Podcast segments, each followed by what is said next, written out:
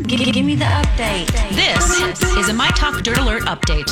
A quick look at what's happening in entertainment Dirt. We want the dirt. on My Talk. My Talk. Did you want to tell me something? New details have emerged regarding the Zac Brown Band's new album, The Comeback. The new album will be out on October 15th and will feature 15 tracks, including their latest singles, Same Boat and Stubborn Pride.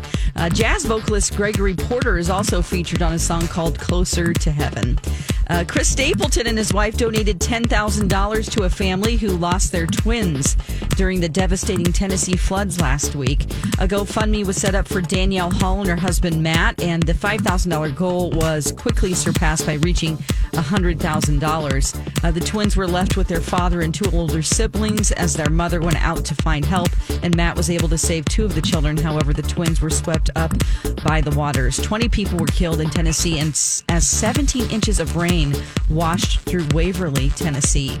Uh, Christina Aguilera was spotted at LAX looking casual as she was, and her fiance, Matthew Rutler. They were getting ready to board a private jet. She wore black graphic sweatpants, an oversized black hoodie, and shielded her eyes with large black rimmed glasses.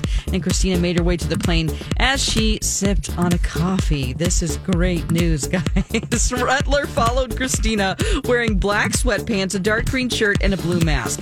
Basically, just the things that we don't want people to wear on a plane now, they can do because it's a private jet. Be comfortable, Christina.